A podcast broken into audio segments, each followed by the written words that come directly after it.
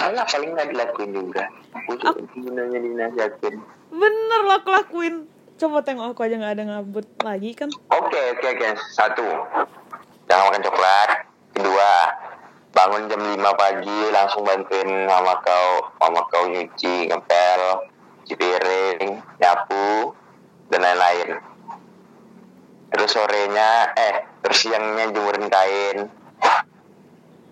Terus malamnya nyuci piring lagi, pasti udah numpuk tuh. Nah terus, udah, tiap hari, day